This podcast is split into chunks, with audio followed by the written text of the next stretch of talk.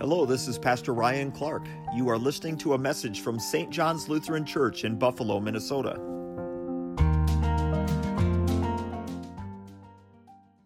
O Lord, open my lips, and my mouth shall declare your praises in the name of Jesus. Amen. Well, it might be a kind of cliche story that maybe you've heard before, but the tale goes that a young man was getting ready to graduate from college. And for months, he had been admiring a certain beautiful sports car on a dealership lot, and knowing that his father could good and well afford it, he came from a pretty wealthy family. He told him, Dad, I want that car for my graduation gift, and nothing else will do. Well, he watched for signs over the coming weeks that this gift was going to be his, and finally, one day his dad called him into his study, put his arm around him, told him how proud he was of him, told him he loved it and he passed him this gift right here in this small pack. It was obvious pretty quick, at least to the son, anyways, that this was not the car that he so desired. And so, disappointed, yet somewhat curious, he tore into this gift to see what it was. What he found on the inside was a simple, leather bound Bible. Believe it or not, this gift of the Bible had actually enraged the son. He flies off the handle. He starts to yell at his dad. He says, Dad, with all your money, you give me a Bible rather than the sports car that I wanted. Is this some kind of sick joke? Are you kidding me? I'm out of here. And he stormed right out of the house. Now, years would go by after this event, and he wouldn't reconcile with his father. But the years did cause him to grow up a little bit, mature a little bit. You can tell just by looking at him there. As he grew up, he got a family of his own. He got a good job of his own. And the years actually softened him a little bit as well. One day he thought to himself, you know what? I should probably reconcile with my dad. I'm going to give him a call tonight and do just that. But as fate would have it, it was the son who received a phone call instead. It was from a certain funeral home director. You see, his father had passed away and this funeral home director wanted him to come home and help get his father's affairs in order. Well, devastated, the young man made the many miles drive to his father's home, and he entered that home for the first time since the evening they had their big fight.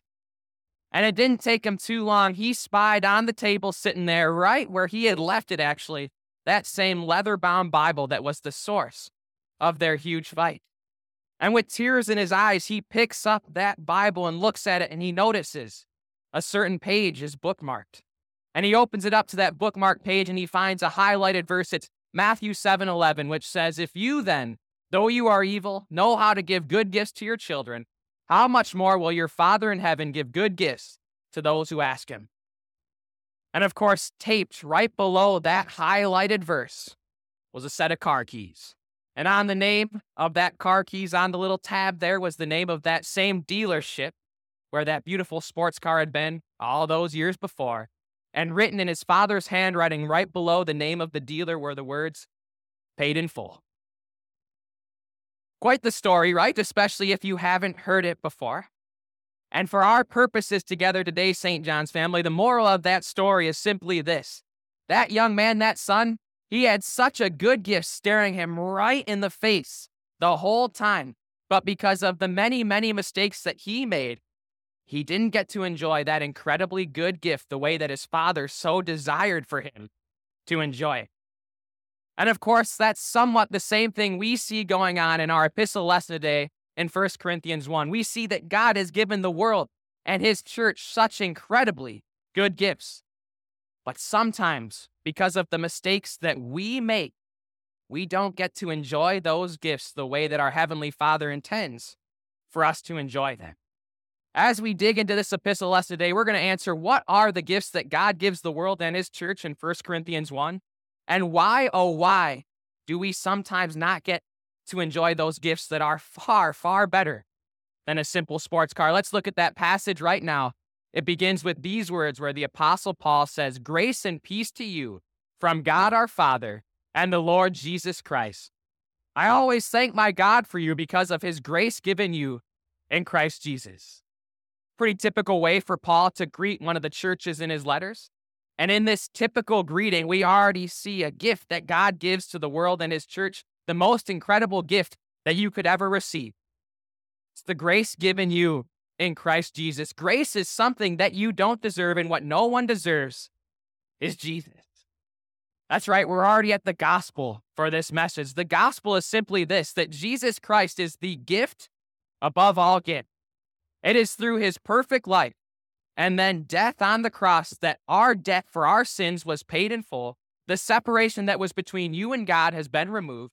You get to now enjoy the gift of this eternal relationship with God. That's a relationship that starts now and lasts forever. And through your relationship with God, you get all other kinds of incredible gifts that we see in full in 1 Corinthians 1. Through the grace of Jesus Christ and your relationship with God, you get the gift of the peace of knowing that you are right with God. You get the gifts of speech and knowledge. That is the knowledge of knowing what God has done just for you and the ability to be able to effectively communicate to other people that God has done that just for them too. And you can do that because of these incredible spiritual gifts that God gives to his church. These are incredible gifts, and I beg you not to leave them unopened. If you were to open that last one that we talked about, that box with all those spiritual gifts in it, what you'd see is it's one of those cool presents with a bunch of little gifts inside. God has gifted his church in incredible ways. He gives us these spiritual gifts with the express purpose of building up the church and helping us build up our own faith as well. Do you recognize your gift or gifting on this list? If you don't know what your gifts are, you should take the time to figure them out. More on how to do that in just a minute. And while you consider this list, consider what Paul says to the church in Corinth. He says, You do not lack any spiritual gift. He's telling them that every spiritual gift that there is is present amongst the church in Corinth. And I would apply those same words, if I may, to the church here at St. John's. I fully believe that that entire list is present in full amongst you people. No one has all of those gifts, but everyone has at least one of those gifts in the church. You should figure out what that gift is, and then you should use it. God tells us that we are to use and enjoy these incredible presents that he gives us. In 1 Peter 4:10 it says each of you should use whatever gift you have received to serve others as faithful stewards of God's grace in its various forms. You are to use the gifts that God gives you to serve God, serve others, build the church. And so we can see pretty simply that God has given us a lot of incredible gifts. He's given the world a lot of incredible gifts just in 1 Corinthians 1 alone. But why, oh, why, as I asked before, do sometimes we find ourselves not using those gifts? What are the mistakes that we make?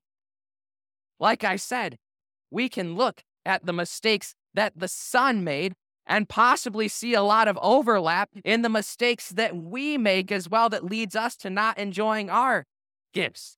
So, what were the simple mistakes that the Son made in our story today that led to him not being able to enjoy the gifts that his Father so desired for him to use?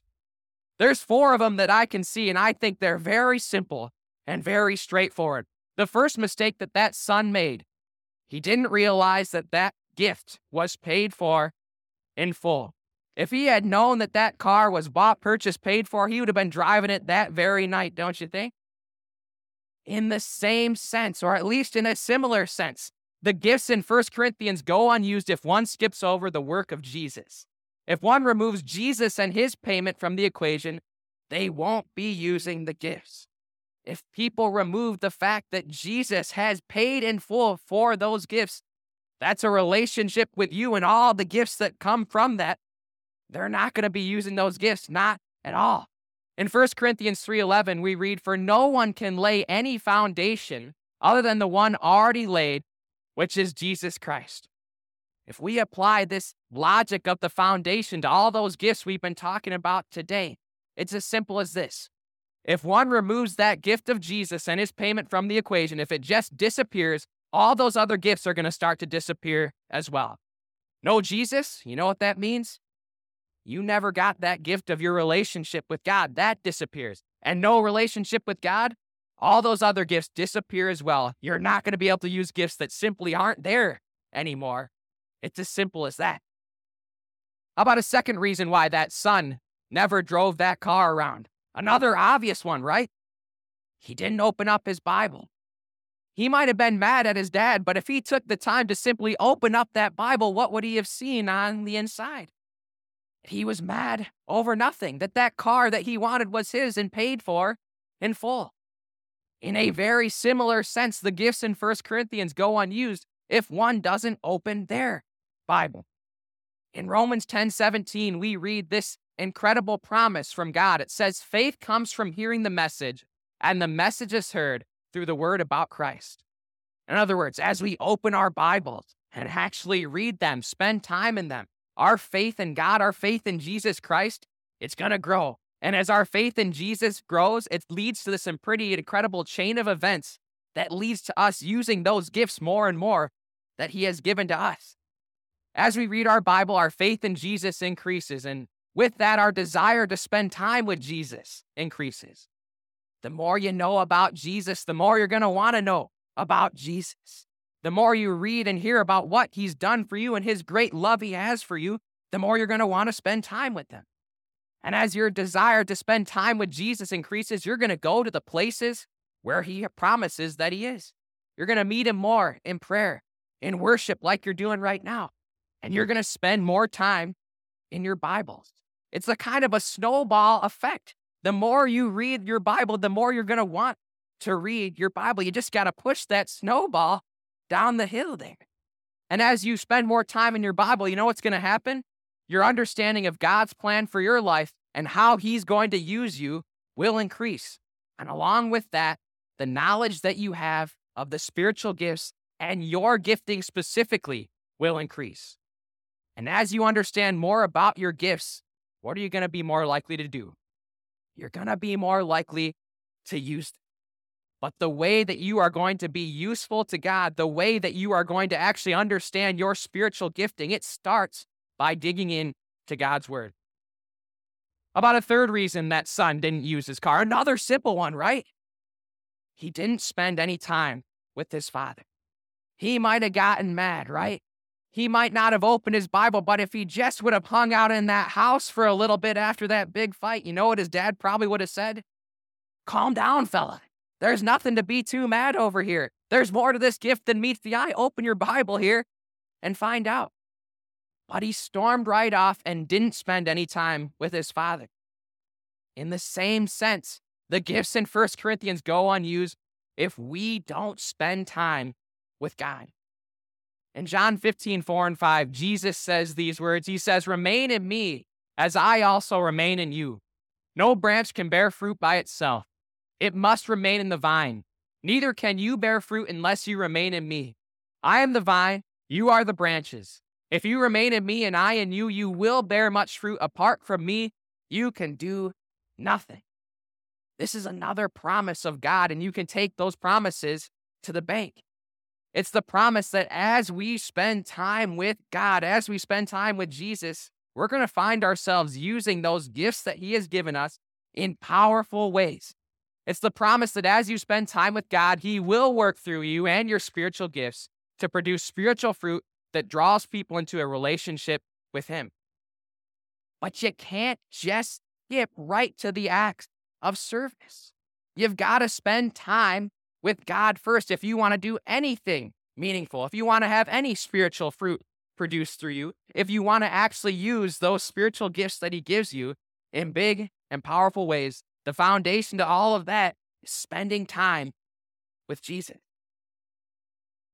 How about a fourth and final reason why that son didn't use that car? Another simple one here. He couldn't get past the conflict that he had with his father, and unforgiveness was in his heart. If he had simply seen past what he thought was an offense that really wasn't an offense at all, if he would have simply forgiven his father for something that frankly didn't need forgiveness. If he would have tried to reconcile with his dad even the next day, what would have happened? He'd have been using that gift, or a week later, or a month later, or a year later. But he never did. He never attempted to reconcile with his father until it was too late and he didn't get to enjoy that gift the way that his father intended for him to enjoy it. In the same sense, the gifts in 1 Corinthians go unused if one is at conflict with someone else in the church and has unforgiveness in their heart. In 1 Corinthians 1 11 and 12, we read about a conflict that is going on in the early church in Corinth. The Apostle Paul, right after he tells that church that they are gifted in every single way imaginable, goes on to say, but you can't use them effectively because you're fighting with each other. We read these words. He says, My brothers and sisters, some from Chloe's household, have informed me that there are quarrels among you. What I mean is this one of you says, I follow Paul. Another, I follow Apollos. Another, I follow Cephas. Still another, I follow Christ. The Apostle Paul hears from Chloe, someone who probably was a member of this church in Corinth, that there is some fighting going on. And these divisions are leading to people not using those gifts the way God intended them to be used. 1 Corinthians 1 11 and 12, it's simply a sad story of cliques quarreling and forgetting that they are all on the same team, that they all have the same goal building up the body of Christ, of leading other people to Jesus. And because they have forgotten that they are on the same team, instead of building each other up and the church up, they're tearing each other down and they are not using those gifts the way that God intended them to be used. And the same thing can happen here at St. John's. When we are fighting with each other, we stop looking outward, we start looking inward, and we stop using those gifts. And so, just a little advice here as we near the end of this message. If it is possible, as far as it depends on you, live at peace with everyone. If there is a brother or sister in Christ in this church, in your church family, that you are in conflict with, do any and everything that you can to reconcile. Because you don't want to be the reason that you are not enjoying these gifts, that they are not enjoying those spiritual gifts, and when we are not using our spiritual gifts, you don't want to be the reason that someone is not enjoying all of these gifts that is currently outside of the body of Christ. You don't want to be the reason in your selfish fight that someone is not enjoying the gift of Jesus Christ. Don't be that guy. And frankly, don't be this guy either. Don't be like that son. Don't look back after years with regret that because of the mistakes that you made, you weren't enjoying those good gifts that your father intended. And my prayer for you this week is simply this that you're not like him. I pray that you realize that Jesus has paid in full for all of those good gifts, including you and a relationship with you. And then may you use those good gifts effectively by digging into God's word each and every day, by spending time with God each and every day and doing everything that you can to reconcile any conflicts that you might have with your brothers or sisters in Christ. May you do these things and use these gifts in Jesus' name. Amen.